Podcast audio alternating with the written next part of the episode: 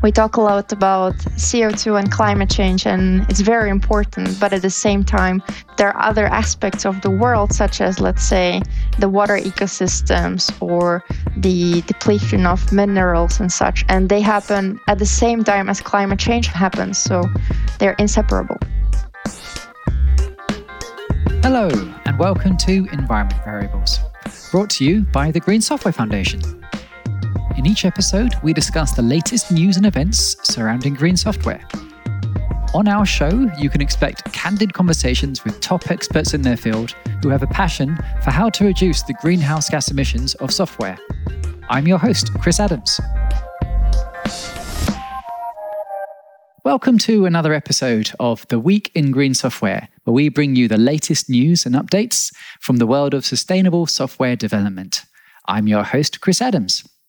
In today's episode, we have some interesting news tidbits from a global tour of Singapore, Norway, Germany, and America. Then finally, we have some fantastic opportunities available if you fancy working with the Green Software Foundation, because yes, they're hiring. But before we dive into this, let me introduce my guest today. Today we have Stani Borisova from IVL, a Swedish Environmental Research Institute.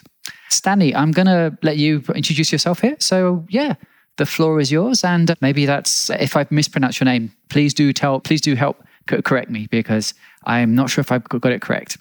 Hi, Chris. Thanks for having me here today. So, you've pronounced my name very nicely and properly. Uh, and I work as a consultant in uh, Swedish Environmental Institute, as you've mentioned, specifically in the area of LCA or life cycle assessment.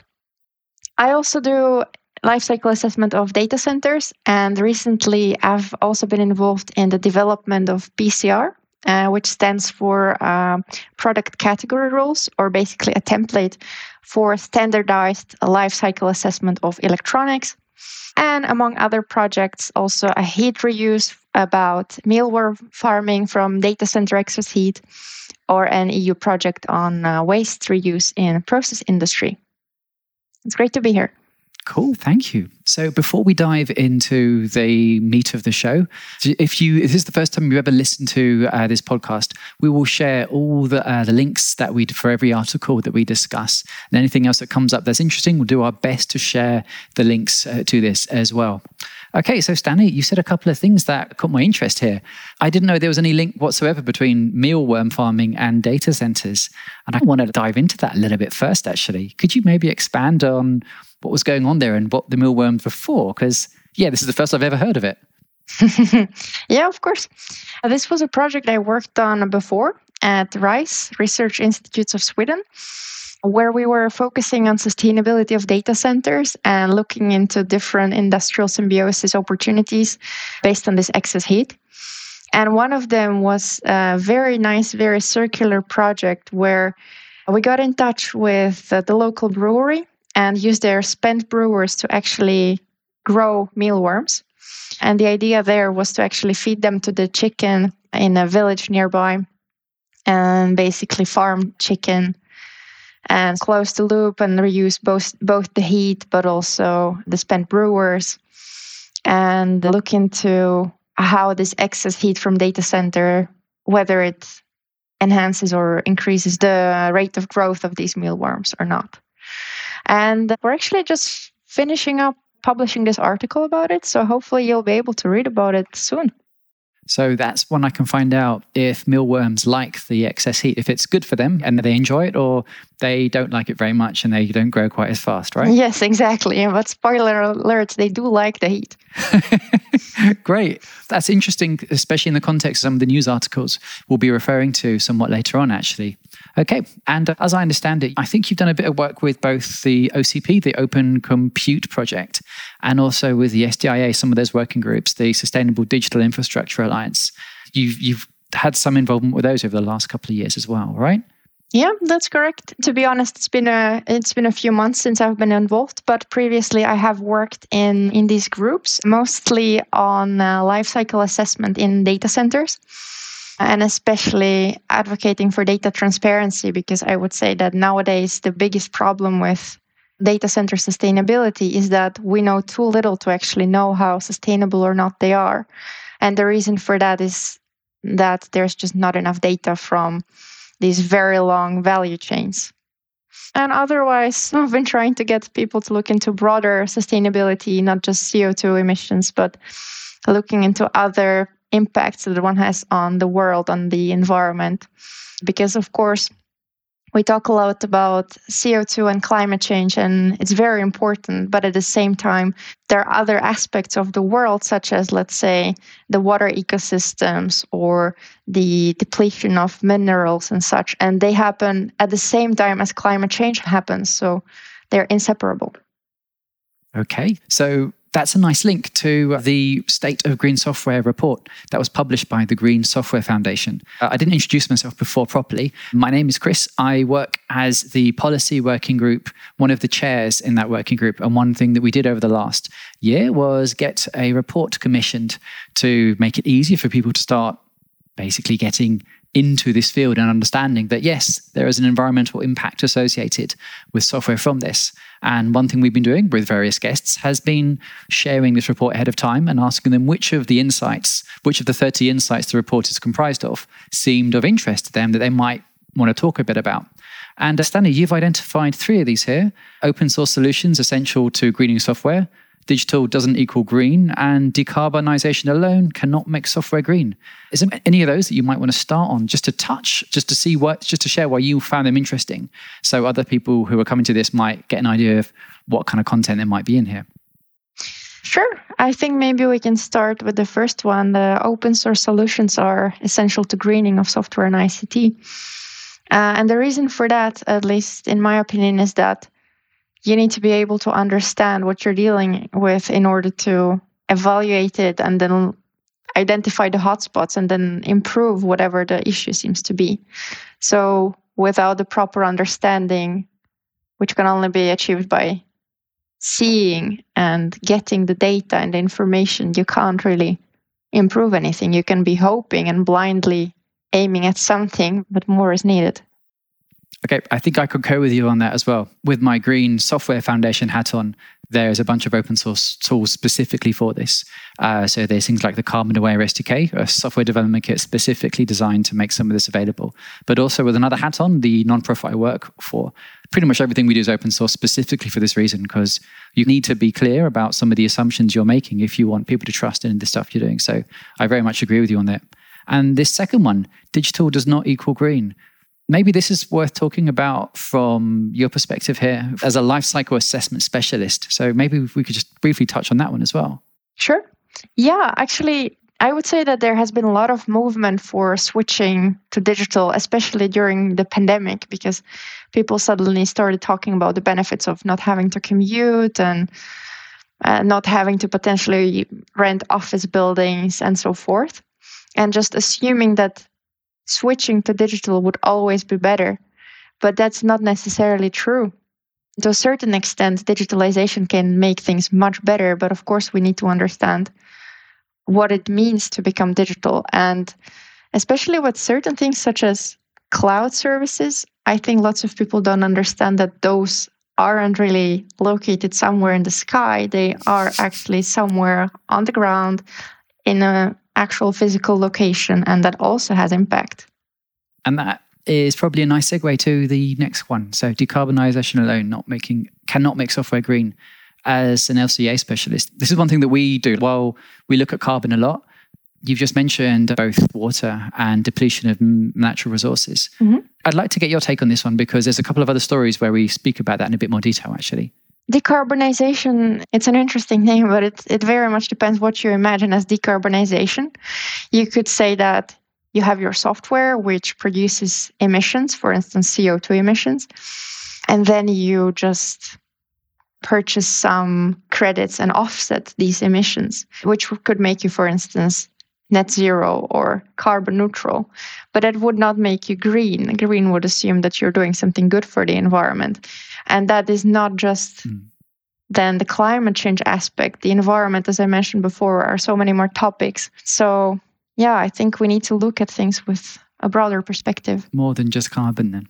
Mm. Okay. Uh, and should we jump into the news now? All right. Sure. So the first story that you shared was actually one that was initially in Swedish, I believe. Mm-hmm. And uh, I'll be honest, my Swedish isn't brilliant, but I was able to just pass it through actually some automatic translators to get the general gist of this.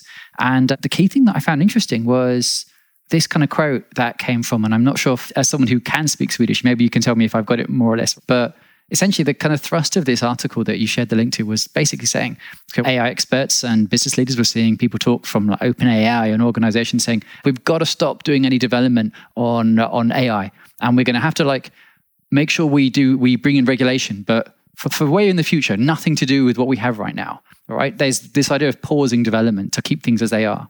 Now, there's a researcher at KTH, which I, as I understand, it's an institution in Sweden with a decent, uh, with, quite well known for actually pioneering work in sustainability and digital for the last 10 years at least.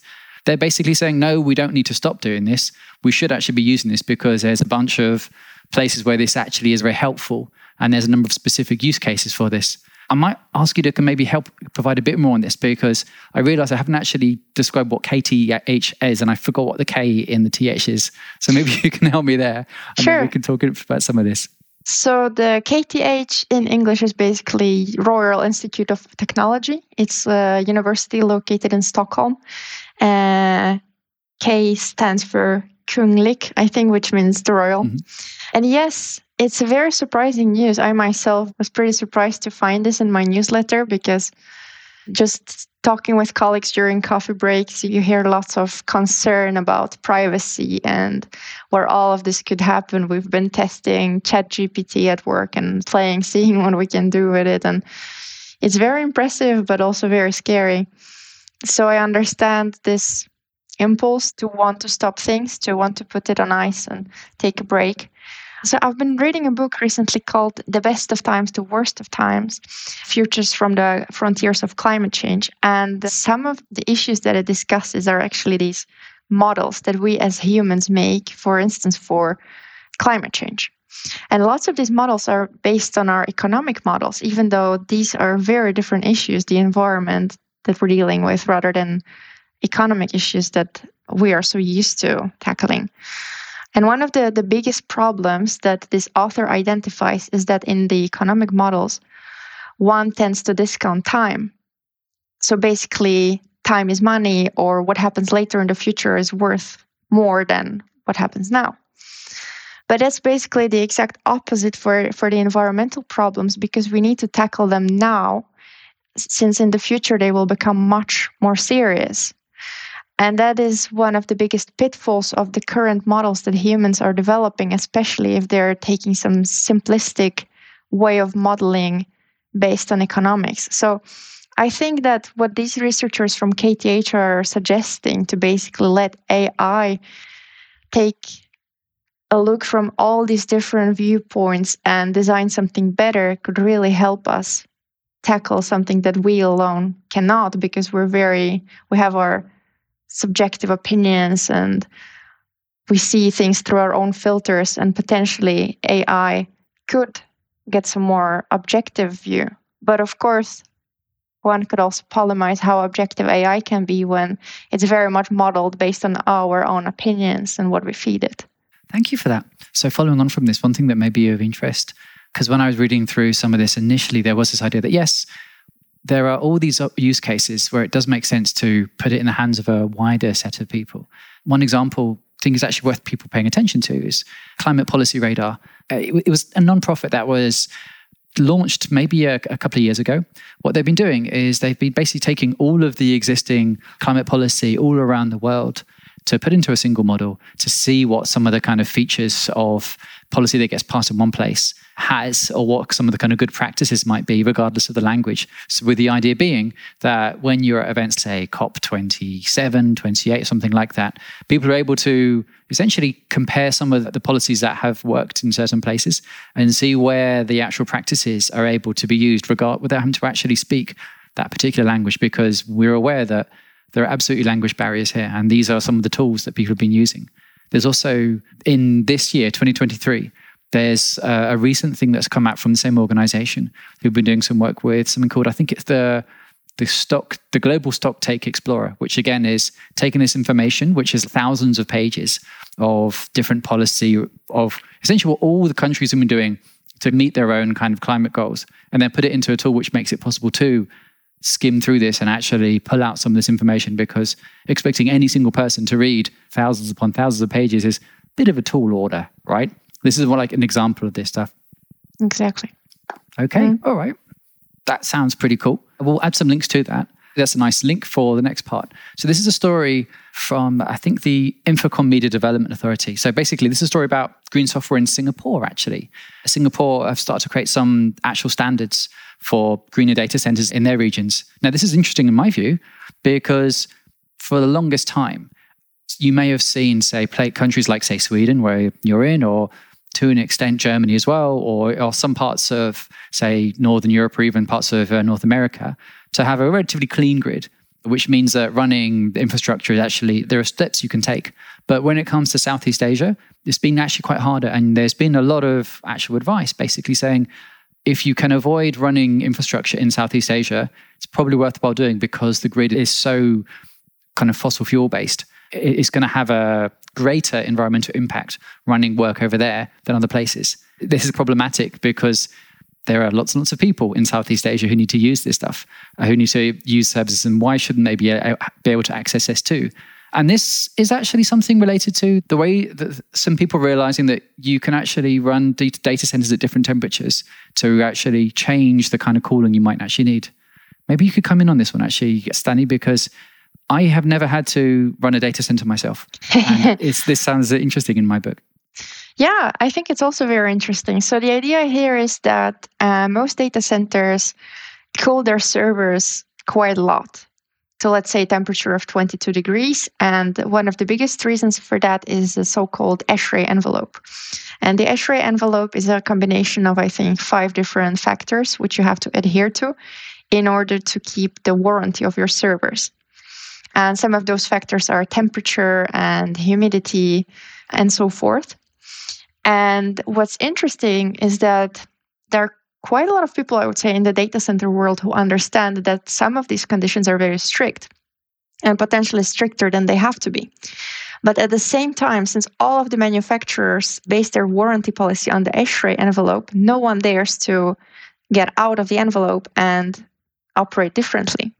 So that means that people are unnecessarily cooling their data centers too much data centers that don't have to be as cold that could operate just as fine at let's say two three four degrees higher temperature. So what's happening in singapore is that they decided to support the gradual increase in operating temperature to 26 degrees. I think that's fantastic. I'm hoping that this will inspire even other parts of the world where maybe the countries are not so hot. The climate is maybe colder than the Southeast Asia, but still it could be applied throughout the world. And thus, they're aiming to potentially save cooling energy up to two or five percent for every one degree increase. So, yeah, I think it's very exciting news. Okay, cool. So, I'm really glad you mentioned the ASHRAE envelope and some of this because I honestly thought when were the figures for running data centers unnecessary, particularly cold, might have just been a human comfort thing rather than a kind of warranty thing or something equally arbitrary. If basically this is not actually tied to the actual performance of the servers themselves, I think if you're able to increase the temperature by two or three degrees, and if it's between two and five, that's like 15, 20% savings, which is nothing to be sneezed at, given that this is actually a significant draw of both water when it's used to cool it down and of energy to actually cool things down as well with really? Stani. Yep. All right. Following on from this, now from Singapore to Germany, where I'm based. So this is another one related to heat reuse as well, actually. This is a story from Data Center Dynamics. Germany to pass the Energy Efficiency Act, demanding heat reuse in data centers. I wanted to share this with you and get some of your take on it because there was heat reuse, which we've now learned is good for mealworms, but also it's one of the greatest providing space heating is one of the significant drivers of emissions in Germany. If I think it's one of the largest ones. It looks like it's going to be landing in September. And uh, there's a few things which caught my eye. First of all, there was this kind of mandatory kind of tightening of efficiency requirements so that data centers have to be more efficient uh, and basically use more of their power to actually run servers rather rather than actually just be trying to cool things down through better better design. But there was also a few interesting things about a shift to renewable energy. So the idea is that this act would require for the data centers to basically be using 50% renewable energy by 2024, which is pretty soon, and then 100% by 2027. That's impressive, actually. But there's a couple of caveats that I figure might be worth discussing. So yeah, I'd like to hear your take on this one here as well, actually, because it sounds like it's good for the mealworms, definitely. uh, but there's also um, some other climate Im- implications for, for some of this. Yeah, I think it's an interesting article. And I think with these kind of things, the devil lies in the details. And it sounds very good, I have to say. 50% renewable now, if we assume that some of the data centers in Germany don't use any renewable energy, is a great increase already next year. But as you said, indeed, this can be met using certificates. And additionally, I wonder what's going to happen with renewables, as we've seen uh, recently in the EU taxonomy, natural gas being classified as a renewable. That makes me very concerned because basically you could just operate 100% on natural gas and claim that's renewable energy, doing us all a very big disfavor. And at the same time, I think this proposed law had a very big potential from my point of view. The idea was to reuse, I think, 40% of the excess heat. But there was so much effort to just keep it easy, start slowly, take our time. That, as far as I understood it, next year it's going to only require that 10% of all mm. excess heat is reused, which unfortunately is very little.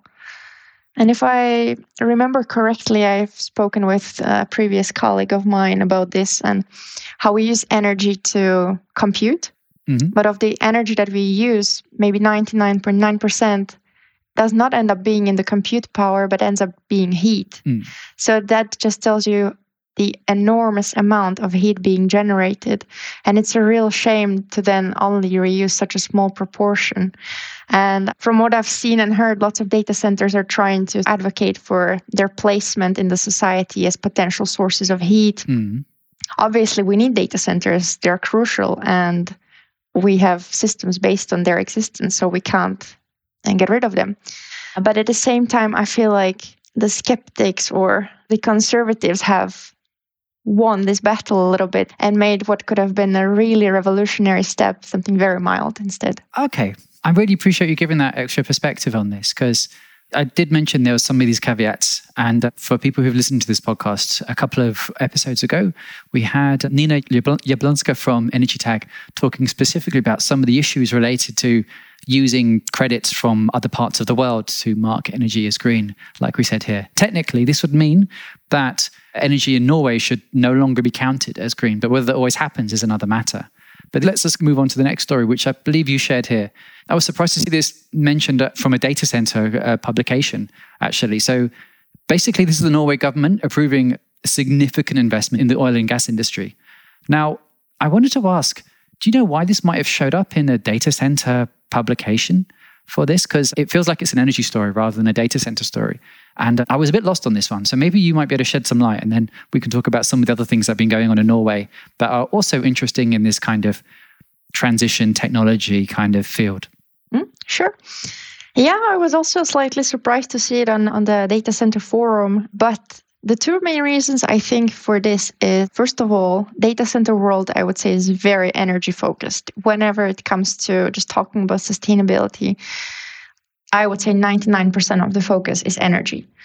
And at the same time, what I just mentioned with green natural gas being classified as renewable could suggest that there are some players who then will use natural gas and its abundance and its increased abundance from Norwegian supplies to claim that they are operating on renewable power. Okay, thank you for sharing that because we touched on this in a previous episode about okay, when you have significant drivers of demand, like when your building's full of servers, full of GPU cards, which are extremely energy dense, it may be that the power draw you're, needing is actually greater than the grid itself is able to provide. Just like we have problems with transmission of networks, there's also transmission issues related to energy. there's also another kind of investment or a real kind of change that was actually announced in Norway in the last week or two. This massive deposit of phosphate, one of the transition materials that was it's used for batteries and it's used for fertilizer.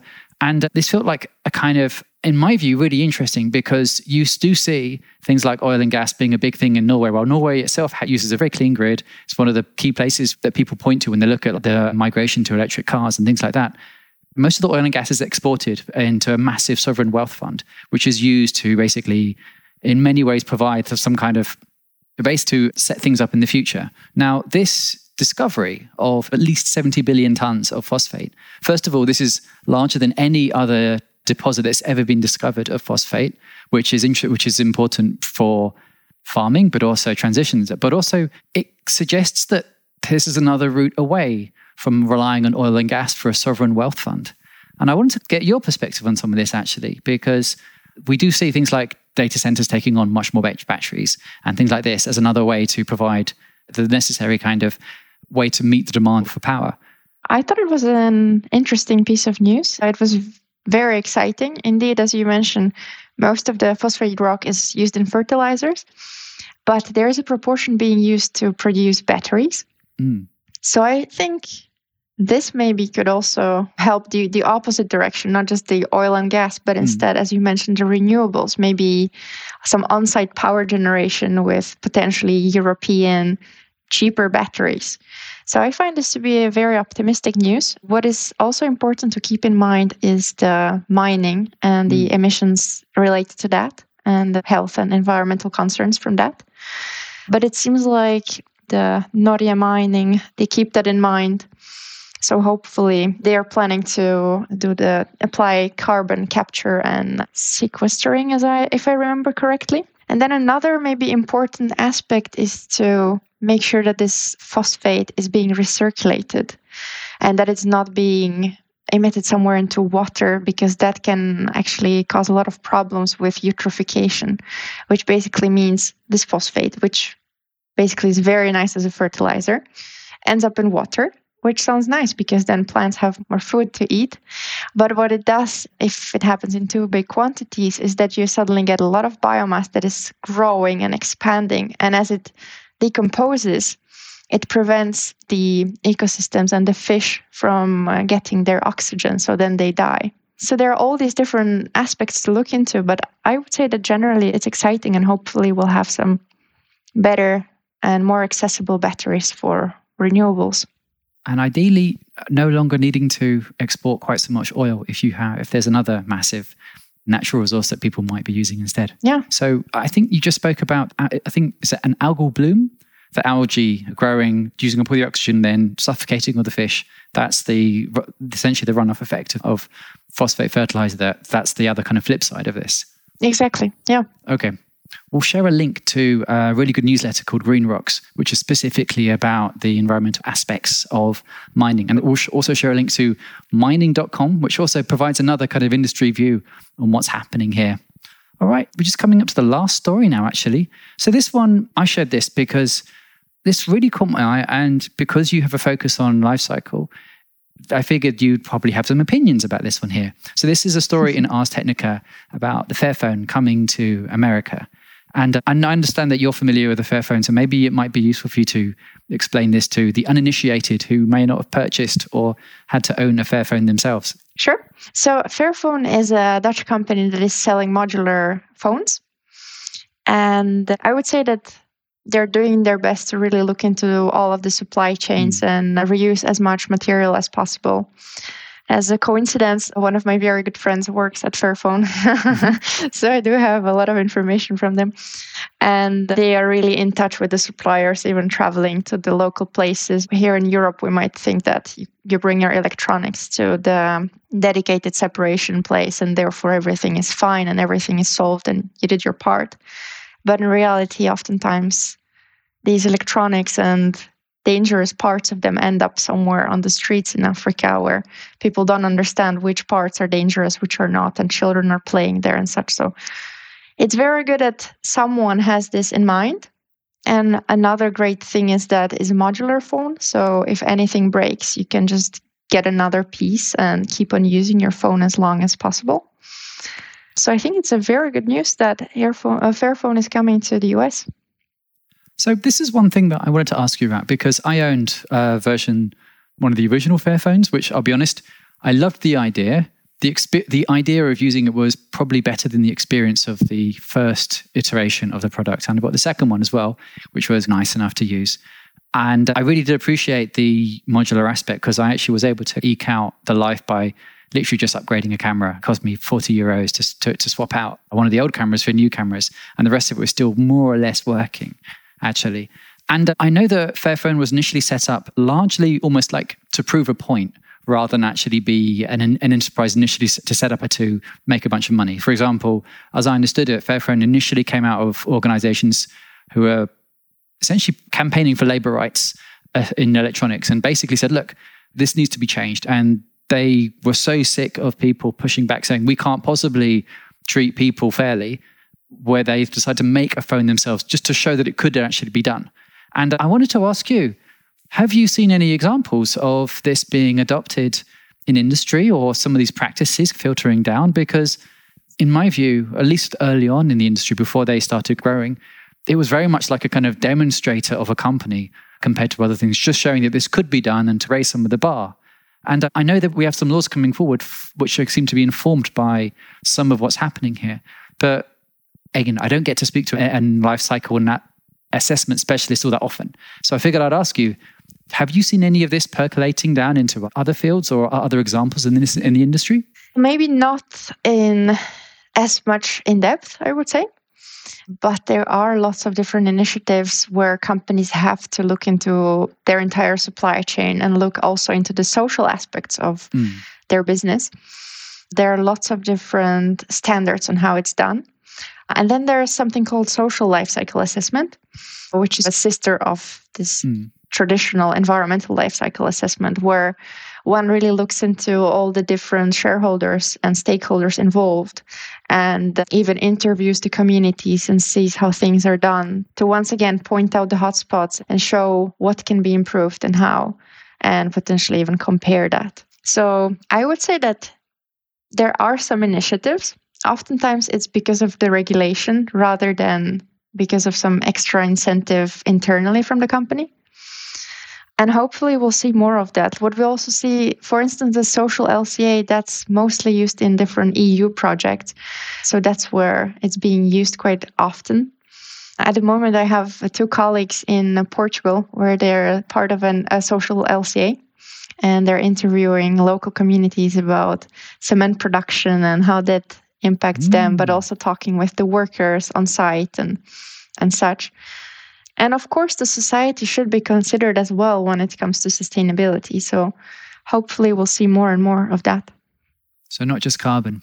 So this is one thing I was going to ask you actually, because so you mentioned before you were working at Rise, which was a research institute, and now rather than just doing work for the kind of the state, as it were, you're working in a company which is essentially helping organizations like maybe corporates understand some of their own responsibilities or what the impact of their products actually have. Is it different when, say, a researcher asks for data versus a company asking for data in their supply chain? Maybe you could share some of that because we've spoken before about how data is really a, real problem. And uh, I figured I should ask you about some of this as well.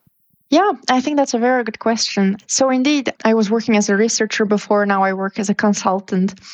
The biggest difference I see, for instance, two years ago, I was trying to do a life cycle assessment of a data center in Boden in the north of Sweden. And the project was already at its end. And uh, we were asking from the former suppliers, which we had collaborated before with, but it was just not interesting. And at the same time, it felt like we were a research institute. We didn't really have any purchasing power to leverage to get some data and potentially buy more in the future. And that's something that is very different now, I would say, when I work with private companies and when they are doing their data collection. Mm-hmm. I would say that they have a much bigger access to data. Of course, you would want to start collecting your data as you're, let's say, building in the initial phase as you tr- as you start with your project start also with data collection for future sustainability purposes because of course once you finished your data center and sold it to someone else, of course, for that new person, it's much harder to then contact people and convince them to send something. But still, you are a company that is a potential consumer, potential future consumer that comes back and purchases more. And that really helps getting the data to the consumers. That, of course, doesn't make the, the data open to everyone, but it allows for hopefully some future benchmarking where we know that the results that the companies are presenting to us are really based on real data and very accurate data. And then instead of comparing PUE, we can start comparing actual data center, let's say climate impact or I don't know, depletion of resources impact and such, and start to understand what is good and what is not good.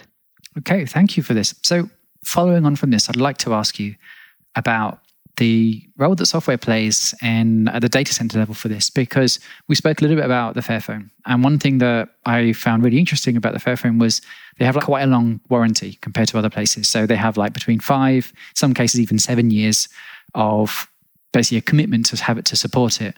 And uh, we've seen essentially the lack of software support in many cases updates or inducing people to move away from what would otherwise be functioning hardware do you see any patterns like this in the data center when people are working with hardware in a data center kind of context? Because my intuition would think yes, but I don't really know enough about it. And once again, it sounds like maybe this is actually a pattern we see uh, occurring in other places as well. Yeah, absolutely. Actually, there's a British uh, company called TechBuyer that basically works a lot with refurbishing old hardware. And they've also done some studies on comparing the performance of servers Mm. And let's say taking two generations older servers compared to the new ones, refurbished and such. And it can be done, and the performance can be almost identical. And at the same time, this allows for immense emission savings in terms of CO2, in terms of everything else. I would say, even if you don't have enough power to influence your energy supply and where it comes from, just reusing the hardware for longer than you would intend to initially can do so much difference. Ah, okay. I think I know the paper you're talking about, and the nerd in me loves this paper. This was optimizing server refresh cycles, the case for circular economy with an aging Moore's law. This is by, I think, Rabih Bashroush, Nour Rteil, Rich Kenny, and Astrid Wynne. This was a really cool paper, I thought, because there was a really eye-catching stat that I remember, like when I read through it. Yeah, according to this study from EURECA, which is a research uh, institute, so they did some research of 300 data centers in Europe, and the thing they basically said was 40% of, of the deployed servers are around older than five years old, and they were consuming 66% of the facility energy but providing only 7% of the compute capacity, right? Okay, so just flip that around. That means that there's the other half is providing 90 plus percent for using less than half of it. So if you wanted to reduce emissions, swapping out those obviously would be the thing to do. Having a kind of cash for clunkers kind of thing would be an immediate climate gain. But later on in the paper, they do talk about this idea that yes, if they would be over more than five years old, yes. But some of the newer ones, they don't need to be that recent to still be quite effective, like you mentioned. This is something that blew my mind when I saw it to have both of these extremes in one paper, actually. Hmm. Yeah. And I think also the emissions from the energy itself are so dependent on the source of energy. So it could happen that you're located, let's say, somewhere in Scandinavia and you're mm-hmm. using very clean grid. And in such case, you could obviously optimize the energy efficiency, but mm-hmm. you could achieve a much bigger impact in that particular situation just by prolonging the the service life of your hardware. Okay. Cool. All right, we'll share that link to that paper for people. I would actually love to know if there's any more recent studies because this paper that was published, I think last year, it was based on a study from, from 2018 which had these crazy, these wild uh, differentiation between older than five years is terrible, younger than three years, not so bad, right? And it'd be really interesting to see if that is the case or how the kind of fleet of infrastructure has and what kind of changes you would target if you wanted to reduce the environmental impact from using software for this. All right. Stani, I think we've covered most of the stories here. Normally, we do like a set of announcements. And the thing I might share is that at the Green Software Foundation, they're currently hiring for a couple of roles. The first one is a kind of technical project manager role and uh, a content uh, project manager role. Both of these are available, and we'll share some links to that. So if people are interested in working in this field, they, that's an option. But I think the last thing I want to say before I thank you actually is this closing question from our producer, Chris. Are there any particularly green games that you've played that have a real kind of focus or message that you would like to share or that you've enjoyed that people might know about? Because we mentioned Doom and stuff before, but there are also other games which might not be quite so violent and might be a bit more kind of friendly to mealworms, if nothing else. I do have a recommendation, but it's not a recommendation to a, a video game, but, but rather an, a board game. Uh, it's called Regenerate, a cooperative resource management game, where one is trying to regenerate the en- environment. And what I really like about this game is that if you just go to their website, you can actually print everything out on your own at home, along with all the instructions, all the parts, and just play and enjoy the, the good feeling about making something good for the environment, at least wow. in the game. So basically, you just you can just download the PDFs and print all the things that way, right? So it's yeah. a bit like a oh, open source applied to board games, basically. Exactly. Yeah. That's pretty cool. All right. I kind of wanted to say something like SimCity, and I believe there's another game. Is it like Planet Zoo or something that's in this field, which is a little bit like a kind of computer game like SimCity? Does it? Yeah, Planet Zoo is very fun as well, and you really get immersed in this nice, good vibes of a good zoo and you're trying to take care of your animals and make them happy and such. Yeah, that's also very fun. Cool. If people want to be inside to get away from some of the heat this summer, then maybe those are two things to catch people's attention. All right, that's all for this episode of This Week in Green Software. All the resources for the episode will be available in the show description below at podcast.greensoftware.foundation. And you can see more episodes available for you to peruse and listen to at your leisure. Stani, I've really enjoyed having you on here and I've learned a huge amount, and I think some of our listeners probably have as well. So thank you very much. This has been loads, loads of fun, Stani. Thank you. Thank you so much as well. It was great to be here. All right. Take care of yourself and have a lovely day. Ciao, Stani. You too. Bye. Hey everyone, thanks for listening. Just a reminder to follow Environment Variables on Apple Podcasts, Spotify, Google Podcasts, or wherever you get your podcasts. And please do leave a rating and review if you like what we're doing. It helps other people discover the show. And of course, we'd love to have more listeners.